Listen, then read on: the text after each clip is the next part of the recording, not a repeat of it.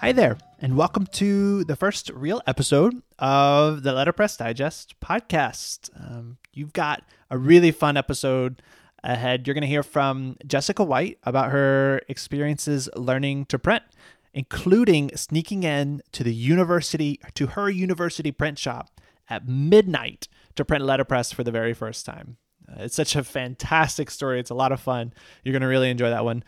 You'll also hear about her first press, the reasons why she and Kseniya Thomas started the Ladies of Letterpress organization, and how a well known book publisher asked her to write a book and she said no. Uh, she's got some really great stories, some really insightful tips as well. Uh, it's a lot of fun. There's also a little off topic content uh, at the end there about taking flying lessons. You're going to really enjoy that too.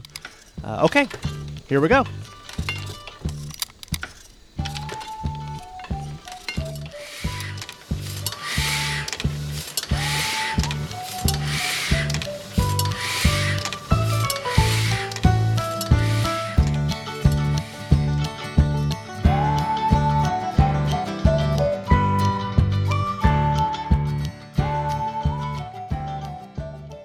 Jessica, thank you so much for joining the podcast. I am so stoked to have you here. You are the co-founder of Ladies of Letterpress, the an author of Letterpress Now.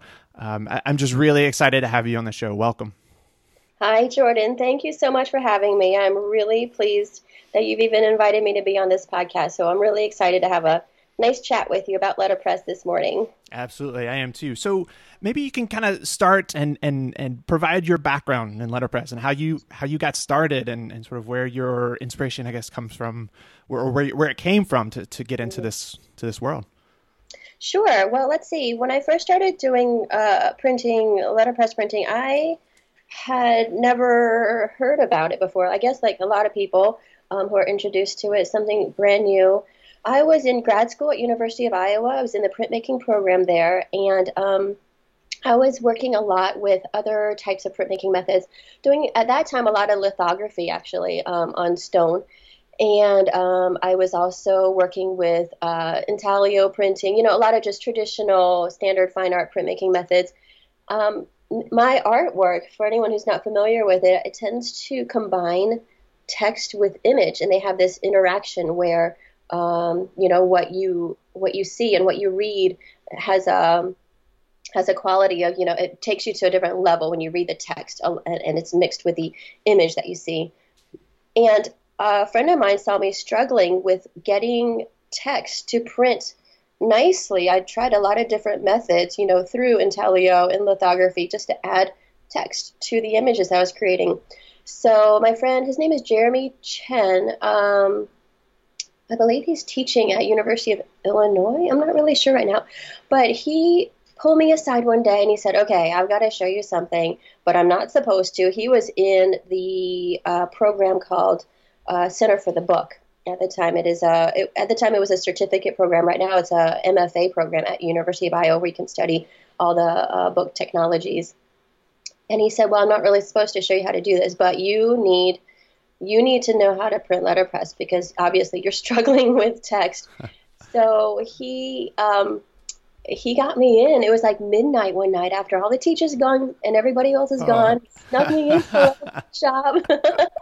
he showed me how to set one linotype. All I needed was one simple linotype to go with this one lithograph and um, it was the neatest thing I'd ever seen. He was just like pulling these letters out. I remember it was 18 point Bembo. I remember it was like so shiny and new, and it was just so beautiful, lining up one letter at a time. We locked it up, and I only had three lithographs at that time, and we printed all three of them.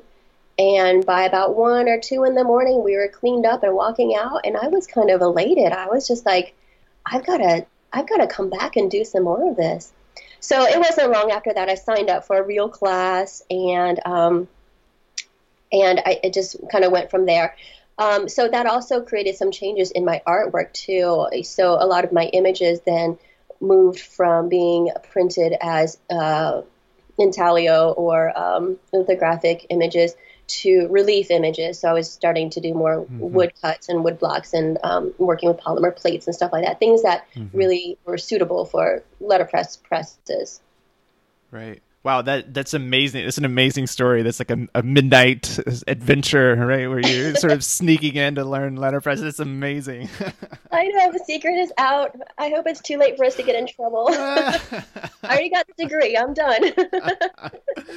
that is awesome. That's a really cool story. Um, well, that's that's that's that's that's really fascinating. You sort of you stumbled into letterpress. I feel like a lot of people do with letterpress. They kind of sort of stumble in it in various ways. Um, so so you signed up for the class, you took it, and from there you were just kind of hooked. And, and...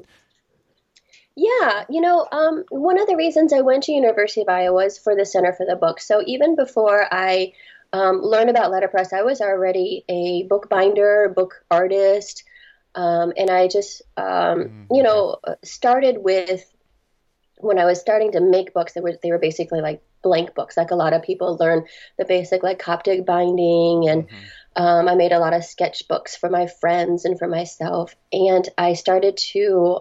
Um, this is before I started school. I basically got some books, kind of like you were saying that you did with letterpress. I got some books. I sat down and I learned how to make some prints.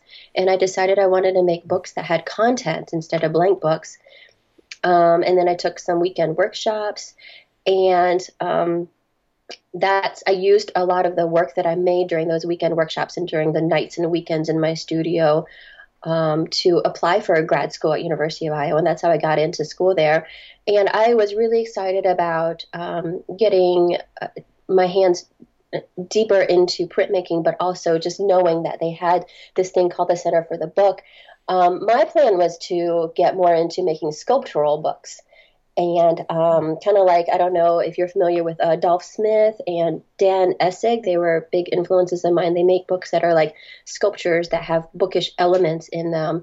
Um, and at that time, I was more of a sculptor too, and that's actually what I studied as an undergrad was sculpture. I did a lot of iron casting and mm-hmm. welding and blacksmithing, so I was really more of a three-dimensional kind of uh, artist to begin with. And um, once I got into letterpress, I started learning more about fine press and um, and just seeing more types of artist books that were um, really amazing in within the content of the pages. Mm-hmm. So I started looking less at the structure and at the sculptural three dimensionality of it and thinking more about the content within the pages. So that's how my work changed while I was there too um, at the center for the book. Yeah. Wow, yeah. So you mentioned you, you, you learned a lot from books, and I have to have to mention now you you are the author of a book called Letterpress Now, and I have to say it's probably aside from the one workshop we took with Baltimore Print Studios, it's probably the most influential in teaching my wife and I letterpress. Uh, what was uh, what was your inspiration for for for, for making it and, and sort of going down that uh, that path? Well, this is a funny little story. I'm so glad. Thanks, by the way, that um, for mentioning that. I'm so glad to hear that this is really helpful to you guys. Um, this was my main goal for this book is for those people who have stumbled upon, you know, a little little press at the flea market and they brought it home and they don't know what to do with it. Mm-hmm. And I wanted to have just a simple book that had these simple little projects just to get somebody started from like day one. So um, I'm glad to know that it's worked for you, and I've heard from other Absolutely. people that it's been really helpful. Um, this book. Um, so I, uh, after school, I moved to Asheville in 2009, and one of the, the ways that I um, try to make a living was to just do a lot of craft fairs. I, I entered into like every craft fair I could in this mm-hmm. region around here in Asheville. And at the time, the publisher, Lark Crafts, was based here in Asheville. and one of the editors um, saw my booth at a local craft fair and she talked to me for a while. And I think she actually saw me a few times until um, one time she approached me about writing this book. And at this time, I had just graduated, um, uh, you know, within a few years, and I mm-hmm. still kind of felt like a newbie myself. I still do, even now, some days. I'm still learning all the time. Um, and so originally, she asked me to write this book, and I said no. like, oh, you're talking to the wrong person. I don't know enough about letterpress to write a book about it. That's crazy. And um, she pointed out that, well, you are print you are a printer you're making work and at the time i had already started teaching at warren wilson college too um, book arts there with a little mm-hmm. letterpress element. She's like but you're teaching letterpress on a college level? I think maybe you can do this. So um, her name was kathleen and she she really she had to keep on my back about it. She really had to convince me to do this because i really didn't feel like i was the right person. Um, so she was a really good guide for me to help me um, create, um, I guess, uh, uh, sort of the uh, overall flow of the book. And part mm-hmm. of it is just the standard Lark Crafts uh, publishing style. If you're if you've ever looked at any of their other craft books, um, if you just go to like a local bookstore or something, there's usually a whole row of Lark Crafts craft books, and they are set up in this particular way where um, they have uh, specific projects and then mm-hmm. the steps that start you from step one with all the materials you need all the way down to the very last step so that you f- can follow along and by the time you get to the last step you've got a finished product mm-hmm. so that's basically their their publishing method and then um, i had to uh, really convince them actually to give me a few more pages at the front of the book because um, you know they had never published a letterpress printing book before so they didn't even realize how much other um, instruction is involved. You know, it's mm-hmm. it's a lot to do, as you know now. There's a lot to do before you walk up to a press. You know, mm-hmm. so I needed you know a whole chapter on just setting type and a section on choosing the right paper, and then some sections about you know I want to talk about make ready and. There's mm-hmm. just like so much to talk about when it comes to letterpress printing, and I had to pull some strings and really um, really get on their case about you know giving me just a few more pages to to get all that information out there. So yeah she finally talked me into it. We set up a schedule. It was um, it was a really tight schedule. They wanted it published in a year. So i had a deadline every friday for that year. Um, and i ended up just kind of sitting down and plugging away at it. That's basically what I focused on that year. Mm-hmm. Um, that and teaching. I didn't really get a whole lot of artwork or anything else done that year.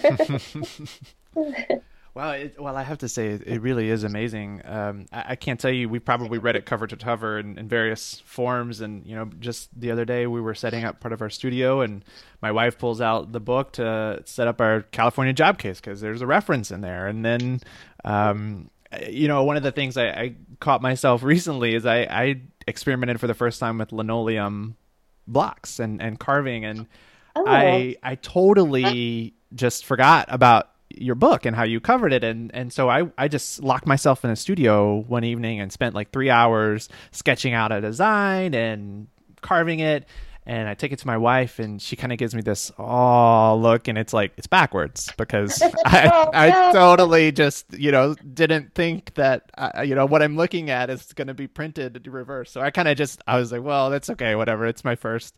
You know, it, will be original, and, and, and I'll act like I did it on purpose. But uh, and then of course I went back to your book, and I'm like, oh yeah, I should have used the tracing paper. That would have been helpful.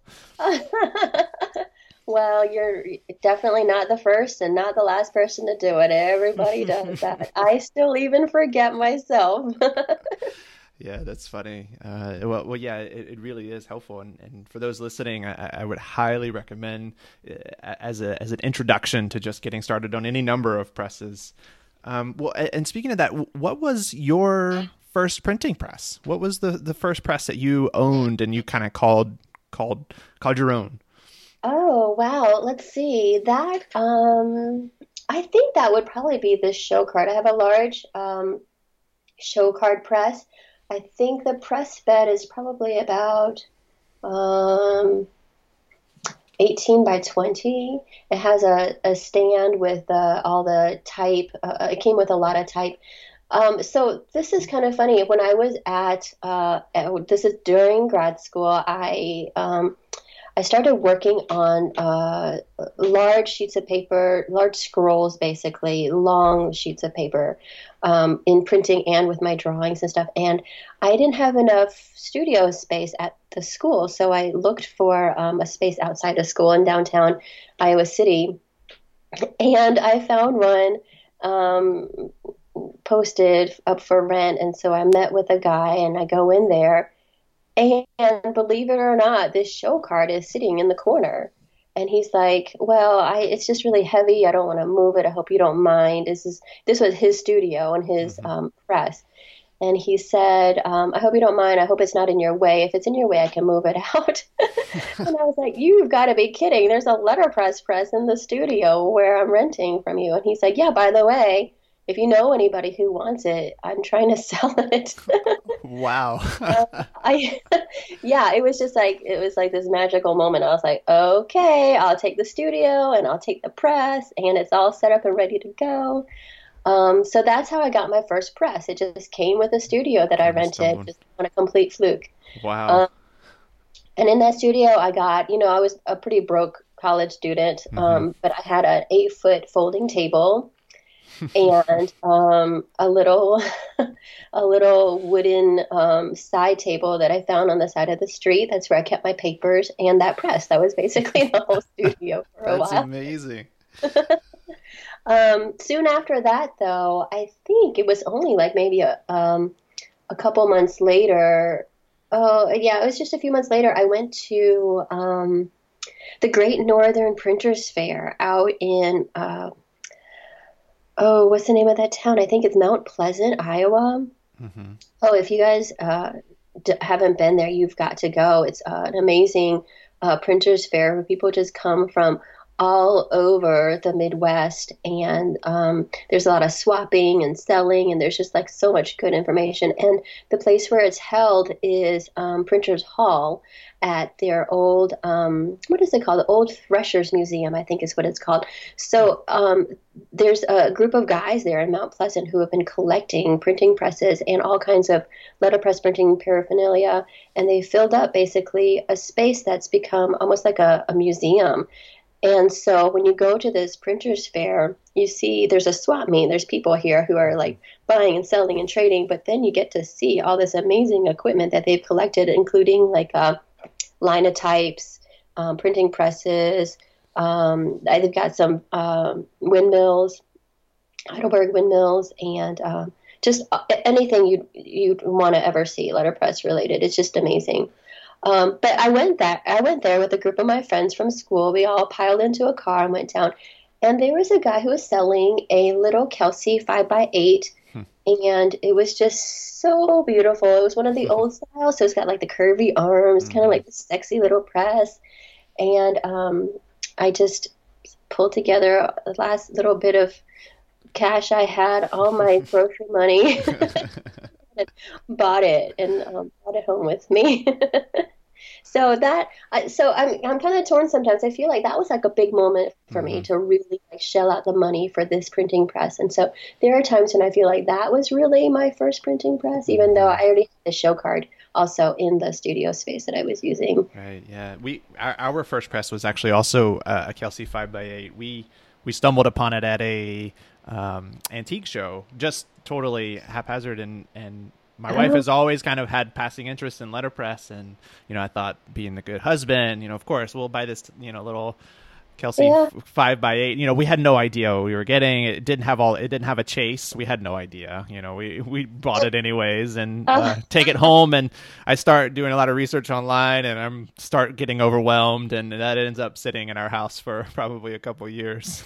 so oh, that was that was kind of our introduction, but it was overwhelming, and it's kind of been a slow process for us. But but that that was our our first press, and we still we still do have them.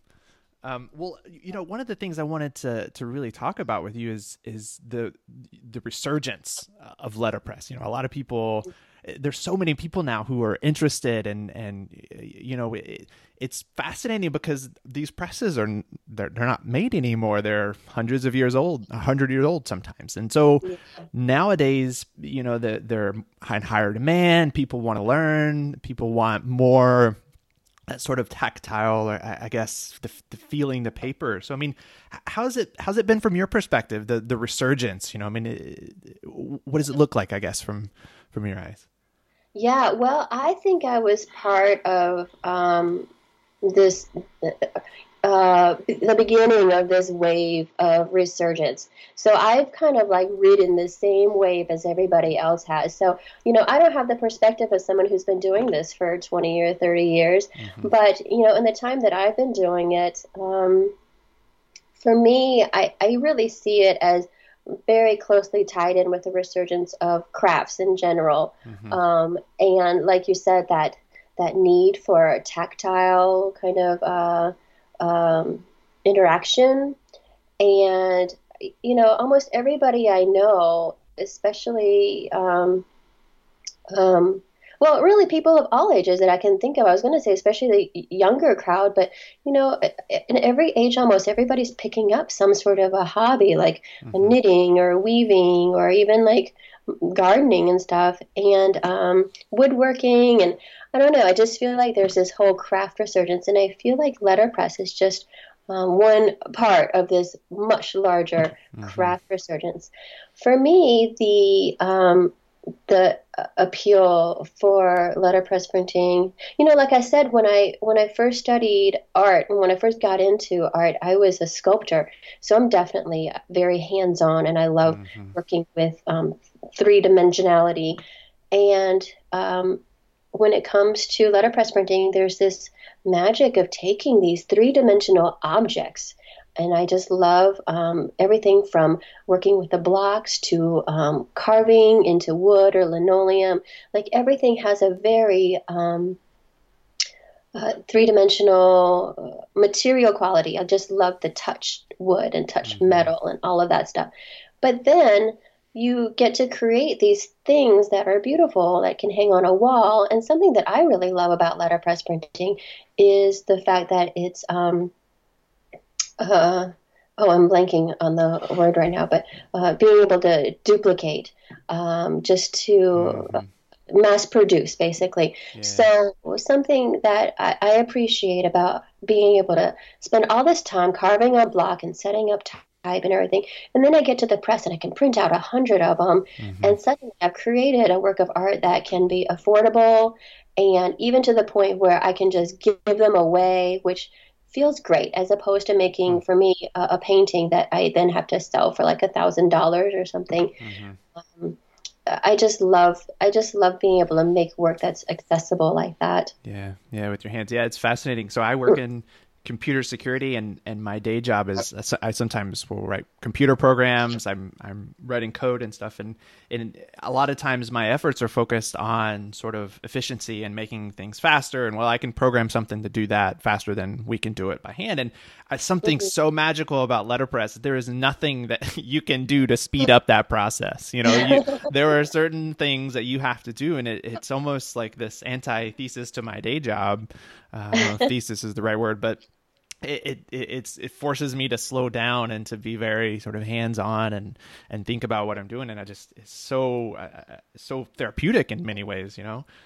Yeah, yeah, I really noticed, at least for me, just the act of setting type is yeah, it becomes kind of meditative, and it makes every word become um, just really important. It's almost like everything suddenly becomes poetry because you're mm-hmm. carefully creating each word. Um, so you have to really think about, uh, you know, what you're doing, and it could be, um, it could be for some people just very meditative, like it is for you and I to to sit down and do this slowly. But I've noticed when I when I teach, there are definitely like the two kinds of people in the world, I guess. So people who love doing this, and then I see a lot of people who just get really frustrated, and they're yeah. like, "Oh, this is driving me crazy." Yeah, absolutely. I would say I, I, would say I probably teeter on that line. I love the process of letterpress, but man, setting doing things like setting type is uh, is still frustrating for me because uh, we only have I guess three, maybe three or four uh, sets of type, but it, you know, I I can't read backwards, and I'm trying to think. Okay, does this word go this way, this way, or this letter? And then I try to, you know, I would get them all together, and then I print it, and I'm like, oh, you know, this is backwards, and then I gotta reset it, and I can't. It's it's still really uh really quite tedious, but it but it sort of plays into the whole process, and I think it's, it's probably teaching me some patience. Yeah, yeah. I mean, we all could use a little lesson in slowing down, I think. Mm-hmm. Um, I, I need to make more time to do stuff like that, I think, sometimes. And I think this is something that I've started doing actually. So when I first started um, working with letterpress, a, a lot of my artwork, I made drawings and created polymer plates and I printed for polymer plates. And for a while, you know, it seemed easier also because I have, you know, unlimited supply of type mm-hmm. typefaces and fonts that I can choose on my computer. So I could just set whatever I wanted and send off from my polymer plate. And in the last couple of years, I've tried to move away from polymer plates to force myself into that place where I carve more with uh, wood blocks and I'm working on doing wood engravings. And I think that for me, it's almost like part of my little um, mental health system mm-hmm. to force myself to slow down. Um, and I have the same thing. I don't have a large space, so I don't really have a huge selection of type. I have one small type case that holds two thirds type cases, so it's not even like a full California job case. Mm-hmm. And I try to make what I have work for what I'm doing. Right. So, um, so you know, my work has evolved based on you know the space that I'm in, the equipment that I have, mm-hmm. and the fact that I've just decided that I'm going to make myself slow down for a while, and so I'm trying to to use polymer plates less at this point because of that. Mm-hmm. Well, yeah. So let's talk about technology, uh, I guess, a little bit. Nowadays, you know, people don't really learn through uh, apprenticeships, right? We, we have that. That's how the, the trade was previously learned and, and taught. But nowadays we have the internet and we have you know things like podcasts. And uh, how how has that affected letterpress? I mean, is it made it more approachable or less? I know for us it was very difficult starting out trying to parse through all the forums and what to use, what not to use, and then you know we had this amazing revelation when we bought the Letterpress Now book, like oh, it's not that complicated. but you know, it's still very difficult, I think, for people to learn. It's not something you can kind of go to the craft store, buy a couple things, and be ready to go. There's so many things to think about, like setup and ink, and you know, so. I mean, what does it look like from your perspective? Yeah, so that was something that we actually talked about um, when when I was writing the book. I talked to my um, editor a lot about that. Um, something that Lark Crafts really wants to do is create these books that are accessible to just the average person. And they kind of she she had to first talk me into writing the book, but she also had to talk her publisher into publishing the book because they balked a little bit at creating a book that relies on this kind of equipment that seems so inaccessible. Mm-hmm. Um, and so we focused on um, some of the simplest things, like if you have a Kelsey press just a few um, pieces of furniture, even some blocks of wood, one linoleum block, and one cutting tool, you are ready to print basically. Mm-hmm. Just the basic materials. Um, I I I think that in some ways there is so much information out there that there's almost like no excuse to not be able to do this, right? Mm-hmm. But at the same time, like for many things it's almost like an information overload like you're saying so you start looking things up and then you you, you just get i get this at least just really overwhelmed by just so much information mm-hmm. and um, I really think that um, I got lucky that I was able to just take a class while I was at a university, and it was just laid out for me, you know, like all these little projects that built up on um, uh, some of the simpler skills and the fundamentals of just basic setting, setting type. And then we just got more and more complex to the point where we were printing like entire books. Mm. Um, if people out there want to learn how to print and they don't have that kind of luxury to be in a school, I would say mm-hmm. first thing is to go try to find a workshop that's nearby. Mm-hmm. Um, something that's nice about this letterpress resurgence, I've noticed that there are a lot of print shops that are popping up all over the country now that almost everyone should be within driving distance, almost, I would think, mm-hmm. to a print shop that um, offers weekend classes. And so I would suggest just jumping in and taking a weekend class. And even if you don't have the equipment yet, go and do it first. And then I think that once you do a little bit of printing, you'll get an idea of what you like best about printing. And that actually will guide you to the right equipment that you need. Not everybody needs the $10,000 Vandercook press to make they want to make. Yeah. So, um, you know, try your hand in it. There are a lot of these little print shops. Um, I know, like uh, in my area, there's Asheville BookWorks that teaches weekend print shops and week long uh, print workshops. Um, there are also schools like Penland or the um, John C. Campbell Folk School that will offer a week long or two week kind of immersive classes where you go and you stay on campus and you eat and you just sort of live in um, in this craft atmosphere. Um, those are really great ways to get started, I think. Yeah. Um, and of course, like you know, get my book, get all the other books. There are plenty of really good books out there.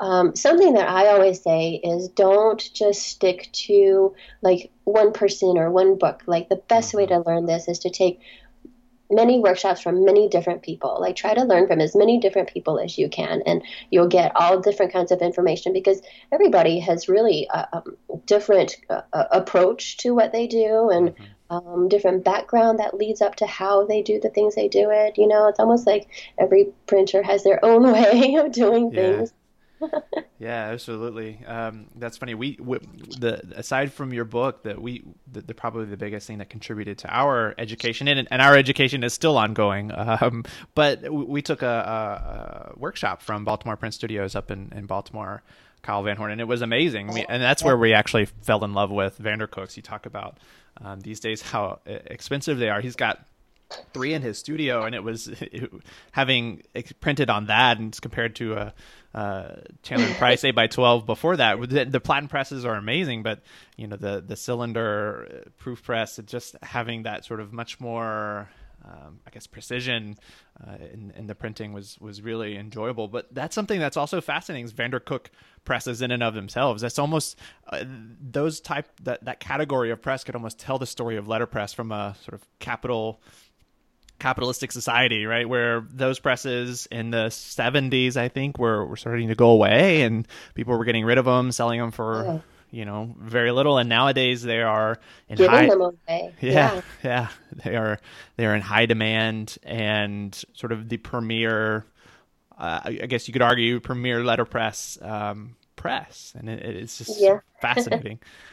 It's the Bentley, right? Yeah. It is. It's um, you know, and I think partly it's just because there were so many that were um, tossed out for scraps, and the fact that they're not being made anymore, so they're just becoming mm-hmm. rare. So um, yeah, if you can get your hands on one, use it and clean it up and um, take good care of it for sure.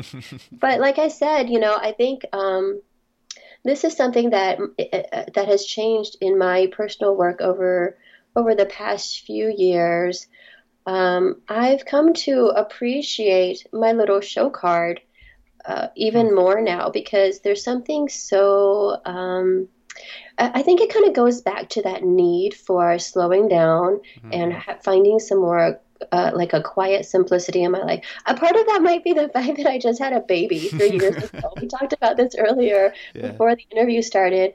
But you know, once you have a baby, things start to get a little bit wild and crazy, and you have you know very limited amount of time, and you have to be very selective, and um, about how you spend every minute of your of your day.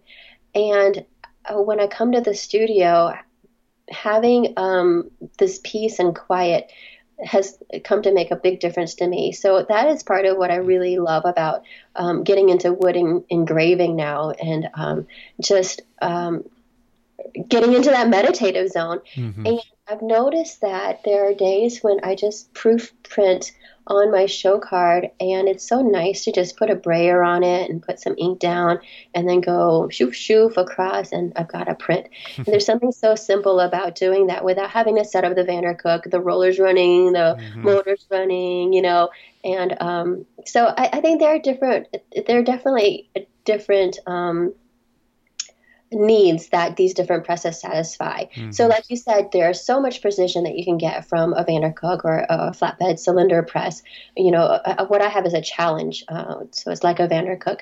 Okay. Um, and so there are um, definitely times when I need that. I want the precision. I really want that perfect.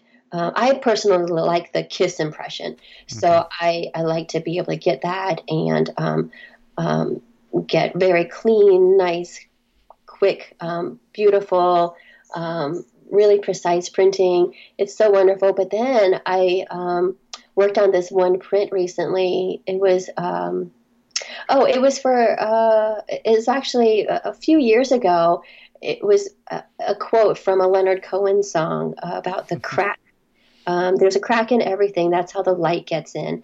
And that's when I decided that I needed to just let things go a little bit and let things be a little bit imperfect. Mm-hmm. And I got a bunch of um, broken and missized type and lined it up on my show card. And I printed this little wood block and I let the mistakes kind of be. And it was um, a little bit of a release for me because mm-hmm. I'm so precise and tight usually.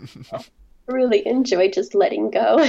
yeah, that's awesome. I think we could probably all, as you said earlier, benefit from uh, a little bit of that. Um, we'll talk a little bit more about your wood carving and and linoleum, right? I mean, are, do you now prefer wood carving over sort of carving linoleum out? I I know I told you earlier I, I tried my first hand at linoleum and it didn't go so well.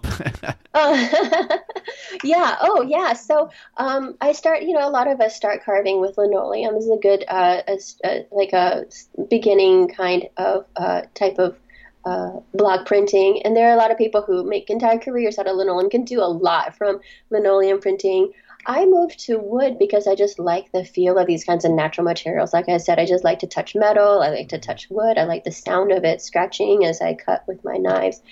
Um, and then I started uh, doing wood engraving, which is actually a much tighter type of relief carving where you um, engrave with these tools that aren't gouges, but they're they're almost like they scratch into the end grain of a piece of really hard wood, like a maple or boxwood, and um, you can get more precise um, images from that. And this is how a lot of like uh, the old um, images were printed in letterpress. They were all wood engraved. Like if you look at an old mm-hmm. like Sears and Roebuck catalog or something, mm-hmm. all of the images of all the items in that was printed from engraved wood blocks. Wow. And um, yeah, so you can get really tight, uh, really uh, tight lines and fine details with this kind of printing. Um, just recently, though, uh, I'm not sure when it came about, but I just noticed even within maybe the last six months, I've started having some trouble with my wrist. I think I'm getting some carpal tunnel or something like that. And I switched to a new kind of linoleum that I found called, I'm going to um, butcher this. I don't know if I'm pronouncing it right, but I call it Gomuban. G O M U B A N. I get it from McClain's Printmaking, and it's like a different kind of a linoleum that they import from Japan that's really nice and soft and easy to cut. There's no stress on my arms or wrist at all, but it holds a really nice fine line. And I'm really in love with this. Now, it's not type high, so I do have to mm-hmm. mount it on. Um, I've been mounting mine on MDF, so I just cut the MDF mm-hmm. to size and then I mount it. And then I think once it's mounted to MDF, that is basically type high. I might have to lift it up a little bit more. I can't remember now, but that's actually uh, uh, at least pretty close to type high.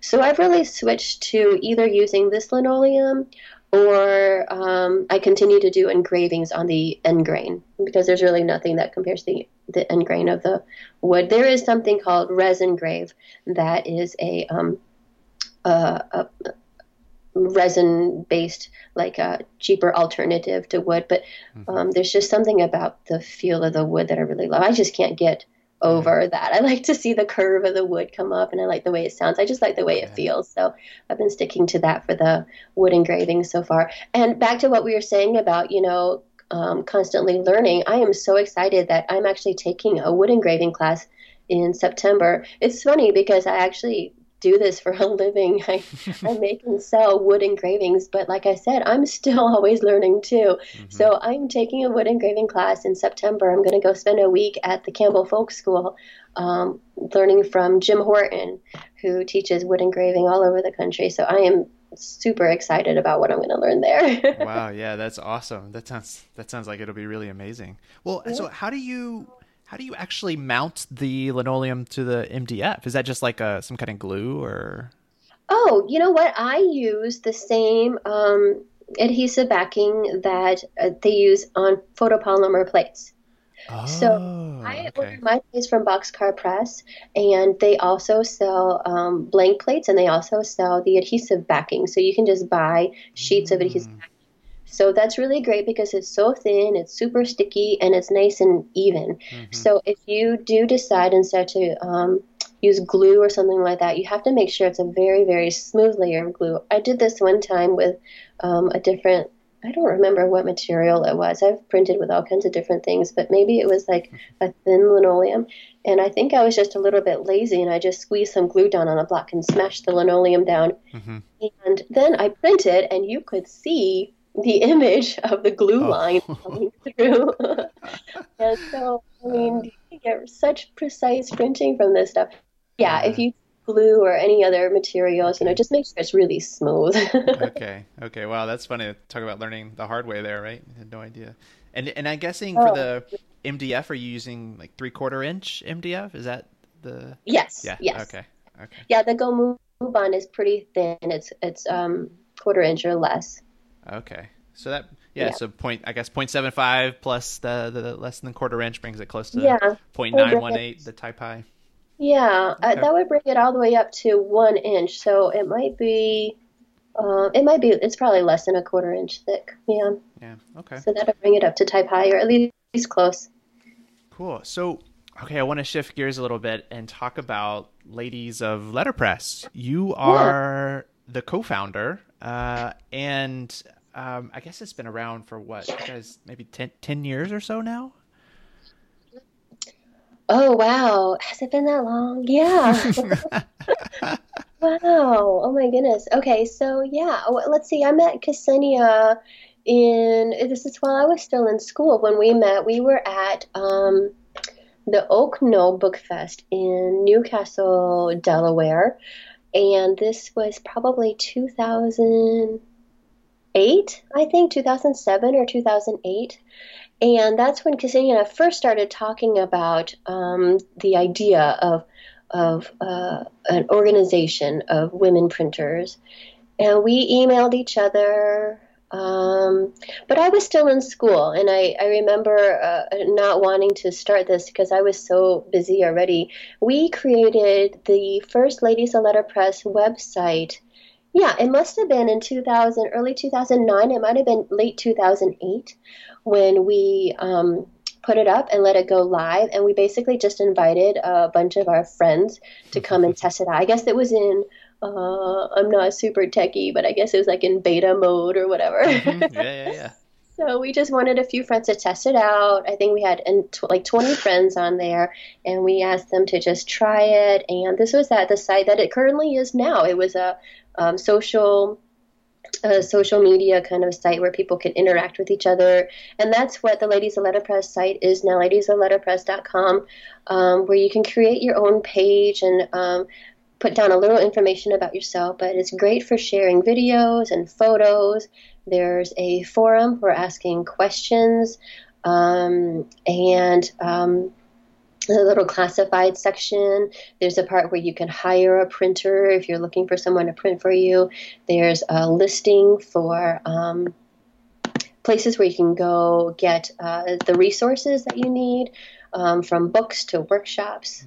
So it started then with our, our little group of handful of friends and when I've when I finally graduated from school I decided to put a lot more time into it and we both just said okay let's go live let's go big and I remember I remember we were thinking well I don't know if Kseniya was thinking this too but I was thinking that we were I was hoping for maybe about 300 Mhm. members I thought that would probably be Success.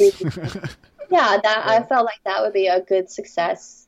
And uh, I think it was less than a year. It was probably like six months, and we passed 300.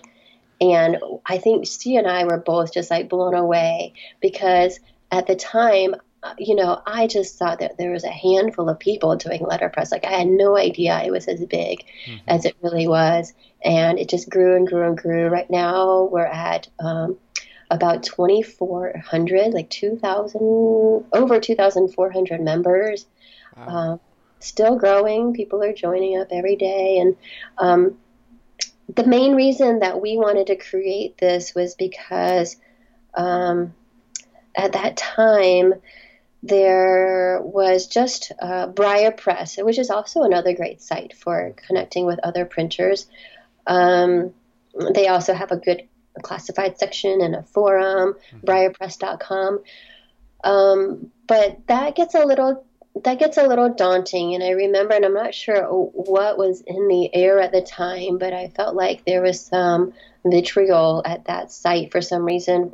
For a lot of new people, especially who would come on and ask questions that um, would then they would be kind of shot down as like dumb questions or something, mm-hmm. and it really shocked both of us as new letterpress printers. And we just decided that we wanted to create a space that was more open and welcoming and just created this atmosphere of sharing and especially for women we both noticed that there are a lot of women who are getting into letterpress printing and um, and young women who are starting businesses. So it wasn't just the printing questions, but you know, questions about and discussions about running a business. Mm-hmm. And you know, there were some questions that might be a little bit difficult for some women to bring up in a totally open forum. Um, right. Like, you know, is it safe for me to nurse my baby and uh, still set type? You know, right. things that um, is there any danger for me to be at my printing press while I'm pregnant, stuff like that. Mm. So um,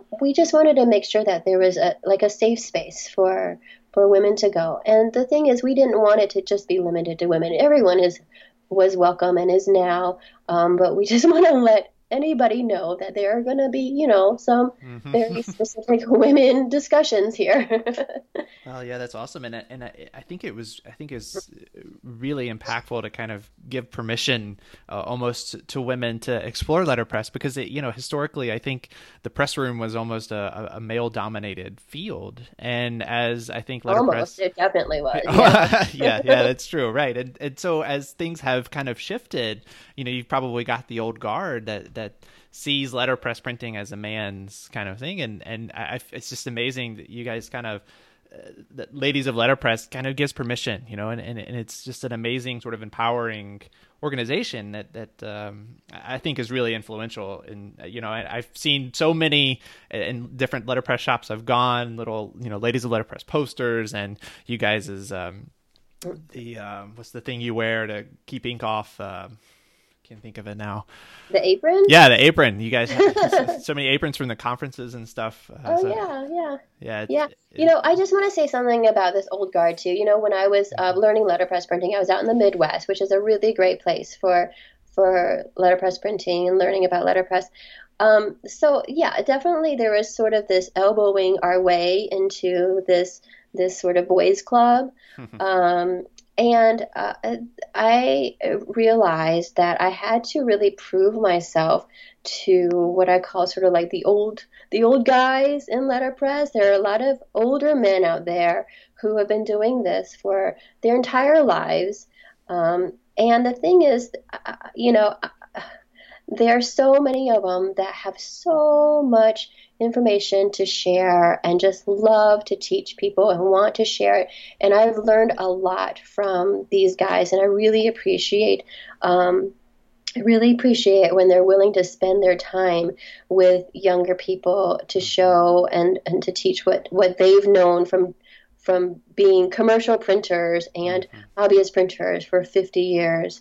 Right. Um, so it's not it hasn't always been like a fight or a struggle but sure. you know there's a little bit of, of both going on but i would definitely recommend you know finding that old dude in your neighborhood or in your town who mm-hmm. has an old press that he's been tinkering on for 60 years and and just you know try to pick his brain because there's going to be just a wealth of information that um, that definitely needs to be preserved Mm-hmm, absolutely, and so many stories too. So many fascinating oh, yeah. uh, stories that are really interesting. Well, so uh, ladies of letterpress, you guys have an annual conference, uh, and I, th- I, think, if I'm not mistaken, you have one upcoming quite soon, right? Yeah, there's one coming up. It's going to be in St. Louis, September 28th to October 1st. Um, it's going to be full of um, workshops. There's going to be panels. There's going to be a um, a filming of the new uh, letterpress film, Letter uh, Pressing On. Mm, Have you seen that yet? By the way, I I'm. So, No, I haven't. oh man, I'm so jealous. I won't be able to make it to that conference, but I I I've seen the trailers probably countless times, and I'm so uh, anxious for it to show up on my Netflix queue or, or, or something. I, me too, or somewhere nearby. Like I just Mhm. want them to come somewhere. I think the closest they came to me was um, when they showed it at uh, Hatch Show Print recently in Nashville. But that's Mm-hmm. still like a ten hour, eight or ten hour drive for me. So I, was, I thought about it, but I was like, no, I don't think I can. so I hope come a little closer, or yeah, uh, make it available online somewhere so we can stream it. Mhm. Um, but yeah, if anyone wants to find out more about this um, uh, conference, they can go to letterpress www.letterpressconference.co. Co. And um, registration is still open. There's an event schedule there. There's also going to be a printers market on Sunday um, where people get to show off their work, and there's also going to be like swaps of um, printing equipment. It's just basically, you know, like all things letterpress, all Mhm. in four days. yeah, that's awesome. And I also saw you get you guys are going to have numerous workshops, right? That, that all sorts of uh, from the beginner to the the expert, learning all different types of techniques. is is going to be, I think, really uh, a really valuable time. Yeah, yeah. So there's workshops for um, printing itself, but then we also try to um, include things that are outside. Uh, that sort of like there's like this whole revolving world around letterpress. So there's going to be a um, uh, bookbinding workshop, and there's going to be um, pochoir, which is like stenciling. So there's like uh, specific letterpress workshops, and then like different ways of uh, of uh, working with letterpress is, is just a, a part of your craft too. hmm Um, and you're right, there's going to be stuff for beginners and also stuff for um, professionals and mid career. So, little of everything. Yeah, so I have a, a bit one one thing I want to ask you that's a bit off letterpress topic. I uh, as I was reading your website, uh, I noticed you have half of a pilot's license, and I think that is amazing because I probably have a quarter of a pilot's license. I always wonder if anybody reads the end of that paragraph. Absolutely, I caught that and I just chuckled. Uh, I, I, I, I thought learning to to fly would be kind of like the video games. You know, it'd be really simple and you can kind of just pull the joystick up and go left, right, left, right.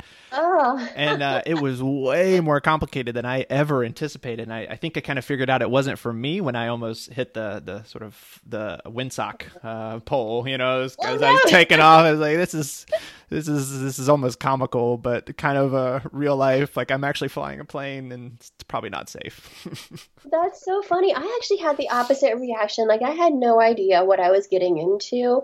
Um, I I um, I got a present when I turned. I think I was I turned twenty or twenty one.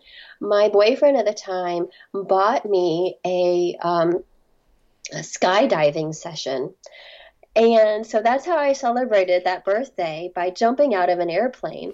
Hmm. And and I, while I was up in the airplane, I kept watching the pilot the whole time. I was excited about jumping out too, but that was what got me interested. I was like, you know what? I kind of want to be the one flying the plane. That looks like fun. so I decided to sign up for some flying lessons, and it I thought it was easier than I expected. the The most fun day, which maybe might not be fun for a lot of people, but um, uh, on one of the lessons was uh, my instructor turned off the engines. He's like, "All right, today we're going to learn how to land the plane with no engines running," and he turned it off, and so we're just like gliding in the air, and I'm like, "Oh my god, I can't believe this is happening!" You're in a plane. The engine's off. yeah, he showed me how to do it. I was like, "I can land a plane with no engines. This is amazing." Yeah, Um, really. I wish. I could have finished it. I actually got laid off from my job at the time as I was halfway through, and that's why I stopped taking my flying lessons. But Mm. maybe one day I'll get back to it. It was Yeah. Fun. absolutely it, it is it's it, it- yeah it, it, for me it was kind of a, a summer you know i had saved up all this money and it was like right before my senior year in college and i'm like what am i saving this money for? Why not just spend it? So i i took flying lessons i got scuba diving gear i just kind of went crazy and then you know the next year i was, had all these needs for money and was getting married. I'm like what did i do that for? I- you know. Oh, but it was all worth it. You gotta, you gotta yeah. it was all worth it, right? absolutely i got some fun I did kind of the same thing. I had a little bit of money saved up, and I took um, sailing lessons too. This is when I was in grad school. Um, oh, it was through the university, I think. Um, and I had so much fun, and I got the same same thing halfway through the sailing certificate, and then we got like that flood of the century happened back in what was it 2000? It was 2009. Flood oh, of the yeah. century. The entire um, lake where I was taking these sailing, sailing lessons so flooded and completely just like they shut it all down, and so that's where I stopped my sailing lessons. Wow, that's fun though. I mean, all of these uh, side hobbies in addition to letterpress and art. Uh, oh man, I wish, uh, I wish all that has been put aside for now. My side hobby is my, my three-year-old son now, so that's amazing. And that's what I do in my time off now. Run around with him. that's fantastic. Well, Jessica, thank you so much for, for taking the time. Uh, I know uh, people listening will find this immensely valuable, both from an instructional and just uh, just an enjoyment perspective. You're uh, you've got quite a, a, I guess, contribution to letterpress and, and the current community. So thank you so much for taking the time. Well, I really appreciate it. I enjoy the call and. Um, I hope you enjoy your adventures in letterpress printing. Thank you. Wow, what a great first episode. That was a lot of fun. I really hope you enjoyed it. Um, as I'm sure you're aware, probably aware, this podcast is quite new. This is our very first episode. If you would be so kind, please leave a review in iTunes uh, and subscribe. It actually helps others find the podcast, find the show. But if that's not your thing, totally fine. Please just tell another printer, uh, tell another letterpress enthusiast about the show, uh, get them excited as well. For links and references to a lot of the topics we covered um, during the, the talk, uh, you can visit the website, letterpressdigest.com slash one. That's the number one, the numeral one. So letterpressdigest.com forward slash one. That'll take you to the, the page with all of the references and links and, and other content that we talked about during the episode. There's also an email list where you can sign up uh, to hear more. I'm working on some fun content for the blog, uh, so that will be there as well eventually. And just in case you live nearby or like road trips, the Midwest and Great Northern Printers Fair is coming up September 13th through the 16th in Mount Pleasant, Iowa. I mentioned that one because that's the one Jessica referenced when she got her first Kelsey tabletop press, and it's so so near to our first episode. So I wanted to make sure you guys were aware. Um, well, I, I hope you really enjoyed it. Remember, my end goal here is to just talk about all things letterpress and learn a thing or two uh, while we're at it. If you have feedback or know of people I should interview, uh, drop me a line on the website, or you can find me on social media too at Letterpress Digest. And until next time.